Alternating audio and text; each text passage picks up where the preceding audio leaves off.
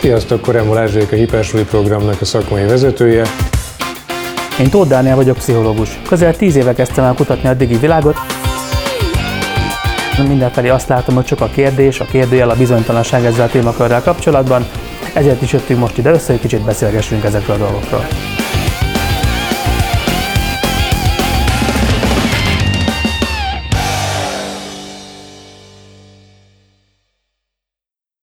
Rengetegszer leginkább ugye médiából, mindenhonnan az, az jön vissza, hogy a túlzott telefonhasználat káros, a túlzott játék káros, minden káros, de, de beszélgettünk itt esportról, tehát alapvetően látjuk azt, hogy ezért ennek vannak pozitív aspektusa is. Te, mint pszichológus, hogy, hogy látod ezt, hogy, hogy valóban pozitívak ezek a dolgok, valóban vannak ilyen hatások, és, és ha igen, akkor mik ezek? Tehát mi, miben tud jótékony hatást gyakorolni az okostelefon, vagy a játék, vagy, vagy a digitális világ ilyen formában. Ami nagyon-nagyon fontos vízválasztó ebben, hogy mondjuk vannak-e határok, vagy nincsenek. Mértéktelen felhasználás mellett sajnos szinte csak negatív hatásokról beszélhetünk, de hogy például a videójátékoknál egészséges keretek mellett vannak nagyon izgalmas pozitív eredmények, hogy például jól tudják fejleszteni a munkamemóriának különböző aspektusait a szem és a kéz koordinációt, hiszen egy játékban legyen szó akár asztali számítógépről vagy konzolról, erre szükség van az, hogy a játékos érvényesülni tudjon. Az, hogy például a stratégiát, a logikát, a döntéshozást egy jó stratégiai játék hasonlóképpen tudja fejleszteni, mint a sakk. Az, hogy ugye aggodalom gyakran az, hogy ugyanúgy, mint a tévénél, kézképeket kapnak a gyerekek mondjuk egy videójátékban. Tehát kevesebb dolgot kell elképzelni, és akkor hú, hogyan hat ez a fantáziára, hogyan hat ez a kreativitásra. Úgy tűnik, hogy egészséges keretek mellett pozitívan, tehát a játékos fiatalok akár kreatívabbak tudnak lenni, mint a nem játékos társaik, mert valahogy segít nekik megőrizni ezt a gyermeki felszabadultságot, játékosságot, ami a kreativitásnak elengedhetetlen feltétele, és ugye miközben az iskolában megtanulják azt, hogy van rossz válasz, meg a hibázástól való félelem, meg a teljesítménykényszer, egy játék közben a teljes felszabadultság van, spontanitással ösztönösen viselkednek. Egyébként játék közben sokkal könnyebben talán pont ezért tudnak tanulni, és sokkal több információt tudnak elsajátani. Ugye nem véletlen gyakran az, hogy mondjuk angolul tanulnak gyerekek a videójátékokból, erőfeszítés nélkül, miközben lehet, hogy egy tanórán vért adnak azzal, hogy megtanuljanak szavakat adott esetben. És itt mondtad, hogy a, a kreativitás, meg a, a képzelőerő, ugye azt hangoztatjuk meg, meg az, az hangzik el nagyon sokszor, hogy egy könyv, egy mese olvasása során ugye a gyerek rá van kényszerítve, hogy elképzelje a dolgot, itt viszont ugye mégiscsak készen kapja ezeket a dolgokat, de egy fantázia világot kap a legtöbb esetben készen. Tehát, hogy ez, ez, ez azért őt, őt stimulálja arra, hogy ezt a fantázia világot egyébként akkor tovább gondolja, amikor vége a játéknak. Tehát, hogy ugyanígy megvan ez a, az elképzelés fázisa a dolognak, vagy, vagy ez ugye, ahogyan ugye nagyon sokszor halljuk, továbbra is ezért oké, okay, hogy játszik, de ha azt szeretnénk, hogy rendben legyen a képzelőereje, a fantáziája, akkor azért olvassunk neki, uh-huh. olvasson ő is, kényszerítsük rá, hogy olvasson? Oké, okay, kicsit összetett a kérdés. Nagyon sokféle játék van, vannak olyan videójátékok, ahol még a játékkészítő is úgy vannak vele, hogy a történet a videójátékban olyan, mint egy felnőtt filmben, ott szokott lenni, de senkit nem érdekel.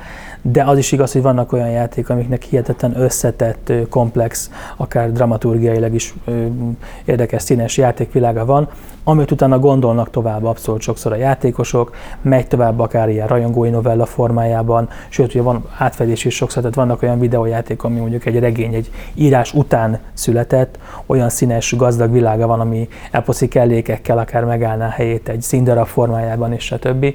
Tehát, hogy sokszor tud ez nagyon színes lenni, nagyon érdekes lenni. Mindenképpen egy olyan dolog, ami valahol foglalkoztatja utána tovább a játékost, nyilván játéktól meg játékostól függően.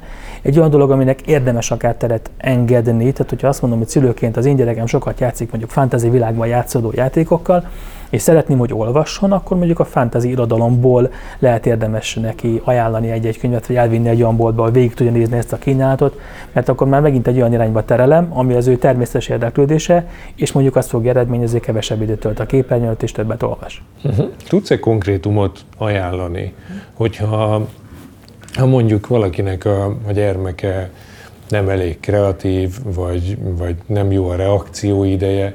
Van-e ilyen, hogy, hogy akkor erre ilyen típusú játékot, vagy ilyen típusú alkalmazást, vagy, uh-huh. vagy bármit jó lenne a kezébe adni, mert hogy akár klinikai tesztek igazolják, vagy, vagy hogy, hogy akár erre vannak jó tanulmányok, hogy ez a játék, vagy ez az alkalmazás, ez, ez valóban segíti a koncentrációt, a koordinációt, a, a bármi egyebet. Hát magát a reakciót a szinte bármelyik játékütyű és egyéb dolog fejleszti, mert olyan a természet egy nagyon gyors, a kreativitást meg ugye minél komplexebb a játék, minél több teret ad a kreativitásnak, annál inkább tudja fejleszteni. Tehát ahol mondjuk egy lineáris pályán kell végigmenni egy autóval, az kevés teret enged úgy kvázi a kreativitásnak. Ahol már lehet mondjuk pályát építeni, amin az autók tudnak utána közlekedni, az már egy sokkal érdekesebb játszótér. Vannak olyan játékok, amik kimondottan jobban építkeznek a kreativitásra, gondolok itt mondjuk egy Sims játékra, ahol a lakás megalkotásában a karakterekkel lehet sokat játszani. Sokan nagyon szeretik a Minecraftot, mint ugye a kreativitásnak egy ilyen hatalmas dimenzióját, ahol lehet alkotni, építkezni, stb. Ez nagy, szintén nagyon jó terep tud lenni ennek, mint kvázi egy digitális Lego. Csak hogy itt is fontos azzal számolni, hogy mondjuk akkor a többi játékossal való interakcióban ugye milyen egyéb hatások játszhatnak be.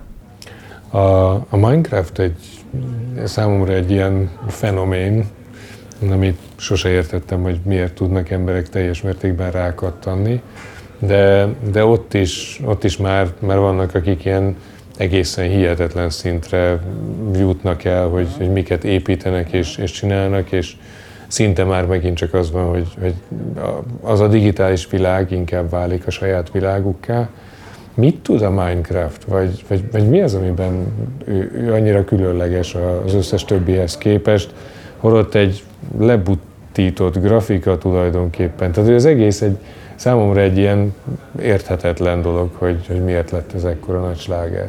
Tehát a Minecraft meg tudja adni azt a szabadságot, mint mondjuk a Lego vagy a hagyományos építőkocka, csak úgy, hogy nem száz darab elem áll rendelkezésedre, vagy 50, hanem kvázi végtelen. Tehát hatalmas nagy terekben lehet teljes szabadsággal alkotni, és ha valakinek van erre indítatása, meg mondjuk hozzá türelme kitartása, akkor ilyen Sixtusi kápolna méretű, kvalitású, hatalmas katedrálisokat építhet, hihetetlen, hogy milyen, milyen dolgokat tudnak ott építeni. Tehát ez a rendkívül nagy szabadság az, ami sokak számára vonzó. És utána bekapcsolni nyilván az is, hogy a építkezés mellett akkor lehet interaktálni a többi játékok, játékossal, ott akkor lehet egyéb különböző kalandokba bonyolódni, tehát akkor az már egyéb elemeket is hozzáad.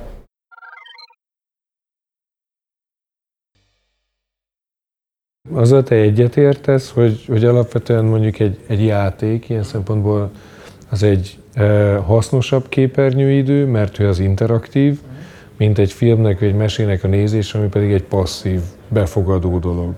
Vagy, vagy nem lehet ezeket így kategorizálni? Hát, hogyha például az agresszív tartalmakra konkretizáljuk a dolgot, Szerencsésebb az, ahol játékban a gyerek ki tudja adni a feszültségét, mint ahol csak nézi azt mesében vagy filmben, mert hogy jobban benne ragad az élmény. A játéken értelemben akár kimondottan alkalmas lehet arra, hogy levezesse a feszültséget, itt ugye megint nagyon bejátszik az életkor faktor. Tehát abban az életkorban, amikor a gyerek még nagyon utánoz mindent, amit lát, akkor a, legyen az film, mese vagy videójáték, utánozni fogja, tehát csapkodni fog a karddal, vagy lövöldözni fog, vagy akármi. De amikor ez a fajta utánzás már eltűnik, például a serdülők nagyon izgalmasan megmutatkozott az, hogy nagyon szépen alkalmas arra, hogy levezesse konkrétan a feszültséget a videójáték, és akkor pont, hogy nem agresszív viselkedést fog eredményezni, hanem utána mondjuk egy nyugodtabb, kisimultabb állapot jöhet. De persze megvan az ellenpélda is, mert vannak olyan mondjuk játék, amiközben annyira fel tudja az ember hergelni magát, hogy aztán kiabál, csapkod, stb. Ne sokszor hallani szülők részéről ezt az aggodalmat, uh-huh. megfogalmazódni, hogy hogy igen ám, de mi lesz, hogyha én a gyermekemet leültetem vagy le, leültetem, de engedélyezem, hogy leülne egy olyan játék elé, ahol egy, nem tudom, sniper puskával fejbelő embereket, vagy halomra veri a társait, és így tovább. Ez, ez, a, ez a fajta agresszió, ami megjelenik ezekben a játékokban, ez milyen hatással van a gyerekeknek a való életbeli tevékenységére? Két dolog van, amit érdemes szétválasztanunk. Az egyik az, hogy mennyi a agresszió, amit tartalmaz, akár képi agresszió, és hogy milyen az a viselkedés, amit mondjuk kihozza a játékosból. Itt ugye az van, hogy ha már valamiféle képi agresszió van, sokkal szerencsésebb a videójáték, mint mondjuk a film, mert ott ugye passzív befogadó a gyermek, a játéknál pedig ugye aktívan tud mozogni, cselekedni, adott esetben sokkal szerencsésebben tudja feldolgozni, megélni ezt a dolgot. Az estek többségében az szokott ijeszteleni sokszor a szülőknek, amikor azt látja, hogy mondjuk a gyerek lesz viselkedésében agresszív, csapkod, kiabál játék közben, vagy éppen játék után, Itt ugyanazzal kell számolni, mint mondjuk egy sporteseménynél. Tehát, hogy ha nagyon beleélem magam valamiben, nagyon szurkolok, nagyon drukkolok, akkor fel tudom pörgetni magam. És ugyanúgy mondjuk egy sportmeccsnél, amikor valaki néz és nagyon drukkol, tud csapkodni, kiabálni, és attól függően, hogy bemegy az alapba, vagy nem megy be, azzal kell számolni, hogy ez egy intenzív reakciót fog kiváltani belőlünk. Tehát könnyen lehet, hogy egy ilyen vehemens valamivel fog járni, illetve azzal kell számolni, hogy játék után nem fog az menni, hogy rögtön utána mondjuk leüljön tanulni a gyerek. Tehát a szülő azt szeretné, hogy akkor most kapcsolat később le tanulni, vagy feküdj le, vagy valami. De inkább kell számolni mondjuk egy fél órás ilyen átmeneti zsilipelős időszakkal, ugyanúgy mondjuk foci meccs után se általában lefeküdni szoktak az emberek, hanem kell még egy kis idő, kifújják magukat, sétálnak, stb. Ugyanúgy kell számolni azzal, hogy érzelmileg, ha megmozgat, annak lesz egy intenzitása, és hogyha valami nagyon másféle tevékenységet akarok utána csinálni, akkor ott kell egy átmeneti idő.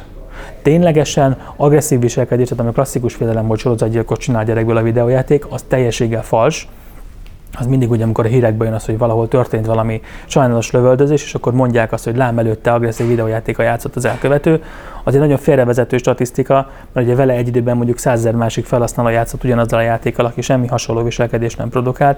Tehát a legtöbb úgymond agresszió, amit ki tud hozni a játékosokból, a gyerekekből, az ez, hogy így felhergelik magukat, felpörgetik magukat, de az megtörténhetne mondjuk egy sporteseménnyel kapcsolatban is, hogyha nem játszanának videójátékkal. És ne, ne kezdjen el aggódni a szülő, hogyha azt látja, hogy a gyereke kizárólag azokra a játékokra mozdul rá, ahol, ahol öl, ver, üt, mindenfélét csinál. Tehát, hogy ezt, ezt ne, ne tekintse ilyen szempontból egy intőjelnek a szülő? Becsapós mellett azért a játékok bőven tartalmaznak képi agressziót, tehát így külső nézetre ijesztő lehet a dolog.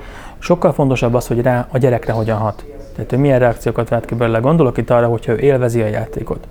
Hogyha, hogyha a játék után jó hát kerül, jó, csak ne, ne aggódjon az, hogy azt élvezi, hogy a másikat fejbe lövi. Tehát, hogy ez... ért, ért, értem a kérdést. A játék szimbolikus, ugyanúgy, mint a saknál. Tehát amikor azt látom, hogy a gyerek kvázi leüti a másik bábuját, lelevi a másik játékost, ez egy szimbolikus dolog. Hogyha a való életben is tényleges agresszív viselkedés van a gyerekben, akkor arra érdemes odafigyelni. Az nem jellemző, hogy a videójáték agressziója egy hirtelen kiugrana a videójátékból, és a békés nyugodt gyerekből csinál vérengző, agresszív gyereket. Ha a gyereknek eleve van hajlam erre, mert mondjuk eleve van valami sérülése, van valami lelki traumája, stb., akkor lehet, hogy vonzódni fog ezek, ez a játékokhoz, de ez a játék nem fog agresszívat csinálni a nem agresszív gyerekből. Uh-huh. Tehát, hogyha ha a gyerek agresszív mintákat mutat, akkor, akkor, akkor ne, ne erősítsük tovább esetleg egy ilyen játékkal, de, de igazából nem kell ezen aggódni. Ha a gyerekünk viselkedése agresszív, akkor ott érdemes szakembert bevonni, foglalkozni ezzel a dologgal. Lehet, hogy ő a játékban átmenetileg megtalál magának egy ilyen menedéket, de akkor ott nem a játékon kell a hangsúlyt helyezni, hanem a gyerekre. Ugyanúgy hasonlóképpen, hogyha arról van szó, hogy mondjuk a gyerek azért lesz agresszív, mert a szülő el akarja venni tőle mondjuk a játékot, ami előfordul, fenyegetőzik, stb., akkor ott megint a, nem a konkrét játék az, ami oda, hanem a játékhoz való viszonya. És akkor ez lehetne az okostelefonja is, vagy a Facebook profilja, vagy bármi egyéb, amivel neki olyan viszonya van, hogy ezt már agresszívan béri, akkor ott megint lehet, hogy érdemes külső szakembert bevonni. Ezzel kapcsolatban az utolsó kérdés.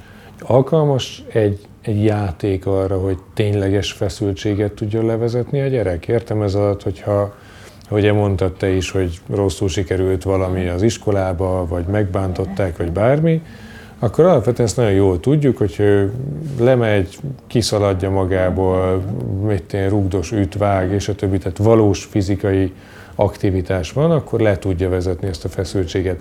De tudja ugyanezt az élményt, vagy ugyanezt a feszültséglevezetést adni esetleg egy, egy játék? Abszolút alkalmas lehet a feszültségnek a levezetésére, sőt azzal kapcsolatban is voltak kísérletek, hogy például a kórházban műtét előtt, vagy a rehabilitációs szakaszban szorongást, fájdalom csillapítására használtak videójátékot.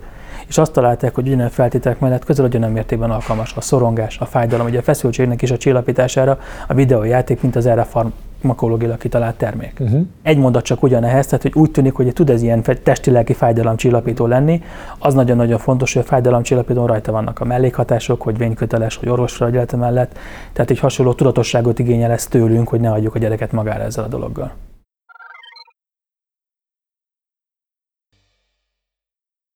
Említetted a filmeket, és ugye ezzel kapcsolatban ma már eljutottunk oda, hogy, hogy lassan a sorozatok azok nem a szomszédok kategóriájában mozog, hanem ezek, ezek tényleg fogyasztható és, és elég jó minőségű dolgok. És, és fölmerül az, hogy, hogy ugye ez a, a sorozat függőség, mint olyan, ez egy e, száról szára terjedő e, fogalom. Mikortól nevezünk valakit sorozatfüggőnek? Lehet egyáltalán sorozatfüggővé válni, vagy ez csak egy ilyen úgy alakult szó összetétel? Hát a sorozatok nézésével kapcsolatban ugyanúgy ki tud alakulni függőség, mint szinte bármilyen más viselkedéses tevékenységgel kapcsolatban nem olyan, mint az mondjuk az alkoholizmus, tehát nem egy szerfüggőségről beszélünk, de hogy a viselkedés, a szokás, ami nekem ad valami élményt, az, az, az sajnos túlnőheti magát a szerencsés kategórián. Gondolok itt arra, hogyha valakinek szórakozás, hogy megnéz napi egy részt, tök jó. Hogyha megnézi a barátaival, testvérével, párjával, akkor az lehet egy ilyen közösségi élmény, és amit beszélgetünk róla, az még megint a nagyon jó kategóriába tartozik. De amikor valakinél az átmegy egy ilyen kényszer irányába, hogy nem elég egyrészt megnézni, hanem kell hármat, négyet, ötöt, vagy mondjuk hajnalig megy az alvás rovására, vagy mondjuk azért elkezd elhanyagolni a munkáját, ugye más fontosabb dolgokat, amikor elbillen az egyensúly, amikor kényszeressé válik a dolog, akkor ez már probléma. De alapvetően ugye még ha átkötném mondjuk egy játék függőségre, a játék az egy végtelen dolog, egy sorozat az pedig alapvetően egy véges történet, legalábbis az én olvasatomban. Ebből talán látod, hogy nem tartom magamat még sorozatfüggőnek ilyen szempontból. Tehát, hogyha mondjuk én azt mondom, hogy rákattam valaki mondjuk egy trónok harcára, akkor végignézte, akkor annak vége? Vagy ilyenkor újra és újra nézi a részeket? Vagy, vagy mit jelent ez a, hogy, hogy tudom, hogy válhatok függővé, hogyha hogy egyszer már megnéztem, tehát vége van? Na itt az érdekes kérdés, igen, mi történik akkor, amikor mondjuk vége van. Hogy én eleve azt hogyan néztem? Úgy néztem, hogy hétről hétre néztem meg belőle egy-egy részt, vagy úgy néztem, hogy két nap alatt lenyomtam, adott esetben mondjuk két év adott, vagy az összeset, hogy amikor vége van, akkor az van, hogy oké, okay, most jó volt, kerek volt, valaminek vége, bár a többségnek nem tetszett a trónok arca befejezése, de ez egy zárójeles dolog, hogy akkor utána elkezdem előről, elkezdek valami mást, azt mondom, hogy akkor most egy kicsit pihentetem a dolgot. A gyakorlatban az szokott lenni, hogy amikor egy sorozat véget ér, akkor az ember választ helyette valami mást. Mert hogy kell, kell az a folytonosság, kell az a kontinuitás, kell az a rituálé, hogy most napi szinten én mit nézek, kell az a, az, az izgalom, kell az a, az a oktánszám, kell az, a, az az élmény, amit az megad. És nagyon érdekes az, hogy például sorozatban is, akár videójátékban is, hogy ki mit választ. Tehát, hogy amire én vágyok, az az élmény, hogy egy izgalmas detektív történet, az egy romantikus végjáték, az egy, az egy milyen, milyen kor, milyen kontextus, milyen élmény. És sokszor van az, hogy az ember megtalálja azt, ami neki mondjuk hiányzik az életéből. Gondolok itt arra, hogy unja a munkáját, szürkének érzi, stb. És akkor mindig beletemetkezik olyan sorozatokban, ami sokkal izgalmasabb, ami sokkal érdekesebb számára és akkor ez egy érdekes visszajelzés is lehet akár, hogy akkor valamin alakítanom kellene. Vagy a munkahelyemen belül kéne valamit változtatni, vagy akár érdemes lenne megfontolni valami karrierváltást, mert azért hosszú távon az a szerencsés, ha az ember egy olyan mederben éli az életét, ami úgy nagyjából megfelel az ő pszichés igényeinek is, hogyha élvezi azt, és sokszor érdekes, hogy vagy szociális igényt, vagy romantikus, ugye sokan magányosak, és akkor azért is beltemetkeznek akár sorozatokba. Olyan dolgokat találunk meg a sorozatban, amit valamit pótol, valamit megad. Uh-huh. Mi a, a jó tudatos médiafogyasztás megint csak szülőként? Tehát ugye van számtalan olyan gyermekcsatorna, amivel a gyermekeket próbálják megcélozni. Itt ezektől próbáljuk még megkímélni a gyermekünket, vagy azért bizonyos mennyiség ezek azért fogyasztható tartalmak. Mi, mi erről a, a te véleményed? Valóban nagyon sok csatorna van rengetegféle tartalommal hogyha meggyőződtünk arról alapvetően, hogy ez egy gyereknek való tartalom-e, azzal még mindig érdemes kalkulálni, hogy bármennyire érdekes és izgalmas oktató mese is legyen az, az még mindig képernyőidőnek számít. Tehát, hogy azzal kalkulálni kell, hogy a napi képernyő időben az a mese az mennyi időt fog kitenni. Pláne, hogyha mellette mondjuk esetleg még van valami játék, van valami egyéb program, akkor az bele kell kalkulálni abba a keretrendszerbe.